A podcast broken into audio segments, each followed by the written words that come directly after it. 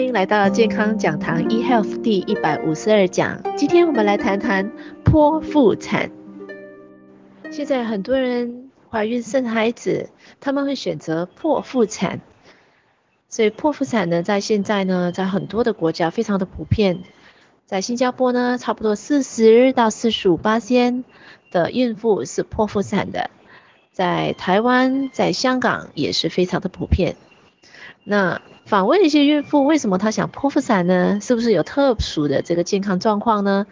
大多数的孕妇呢，她说其实没有啊，想说剖腹产，觉得是不会痛，甚至呢认为说剖腹产的话呢，那屁股呢那个臀部不会变大，身材不会走形，所以呢就选择剖腹产了。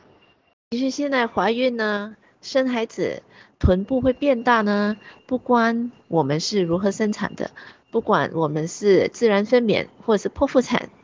我们在一怀孕的时候呢，其实呢，我们孕妇的这个体内的荷尔蒙就开始变化，所以呢，臀部呢就会随着怀孕，有些人他就会比较开始越变越大了，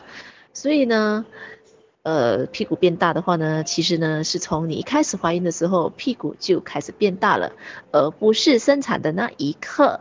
嗯、呃，才变大的。所以呢，剖不剖腹产呢，跟屁股变变大呢是没有关系的。再来呢，说剖腹产是不会疼痛，我可不那么认为。可能在剖腹生产的时候，那时候我们没有知觉。不过呢，您可知道那个剖腹生产的整个过程，它是要把我们的肚子给切开、剖开，孩子才可以拿出来呀。所以那个伤口呢是圆圆的。比自然分娩的伤口还要大，还要深的，所以呢，它的愈合的情形，以及呢，如果伤口处理的不好的话呢，它导致一些伤口发炎啊，或者是疼痛的那个感觉呢，还要更加倍呢。今天其实呢，剖腹产在全世界越来越普遍化呢，其实呢，我们真的要正视这个问题，到底剖腹产呢，其实对小孩，这个生出来的小孩到底是不是好的？正解是。剖腹产的小孩呢是比较不健康的。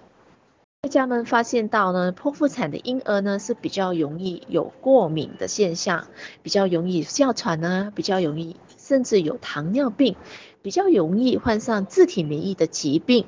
甚至呢比较容易得到小童的这个白血病以及小孩的这个风湿性关节炎等等的疾病的。是，就是说呢，剖腹产的婴儿呢，对他们自己的免疫系统呢是比较混乱的。那这是怎么讲呢？当一个婴儿呢，他是没有经过妈妈的产道，他是从肚子里面被剖腹生产出来的，意味着他没有经过妈咪的产道，呃，生产出来。所以呢，当他没有经过妈妈的产道的时候呢，他是没有接触过妈妈产道的里面的一些的。呃，这个抑菌的，所以呢，这个抑菌呢是什么效果呢？如果一个 baby 他是有经过妈妈的产道生产出来，他接触了这个抑菌，这个抑菌呢，当下这个 baby 在被生产的时候呢，已经他的免疫系统有得到训练了。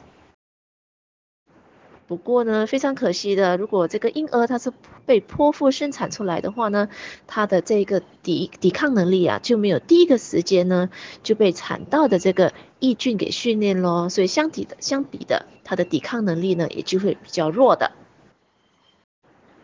科学家们也发觉到啊，小孩呢，如果是没有经过自然分娩的话呢，他自己本身，小孩本身里边肠胃道里边的益生菌呢，它的菌种也没有那么多的种类，所以呢，这个呢也是会影响到他的自身的这个抵抗能力是有所缺陷了。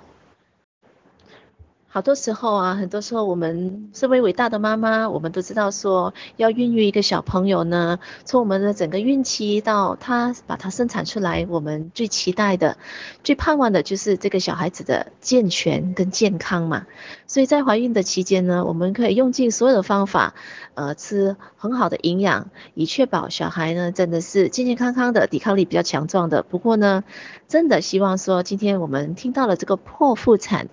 的这个学问之后呢，也在我们生产的这个方法呢，也在哦，也必须慎重的去考量，怎么样才是一个正确的方式呢？让我们的小孩呢，能够更完善的去完善他的免疫系统，以便呢，当他出来的时候，他生出来的时候呢，他的这个整体的免疫系统的基础是比较强壮的。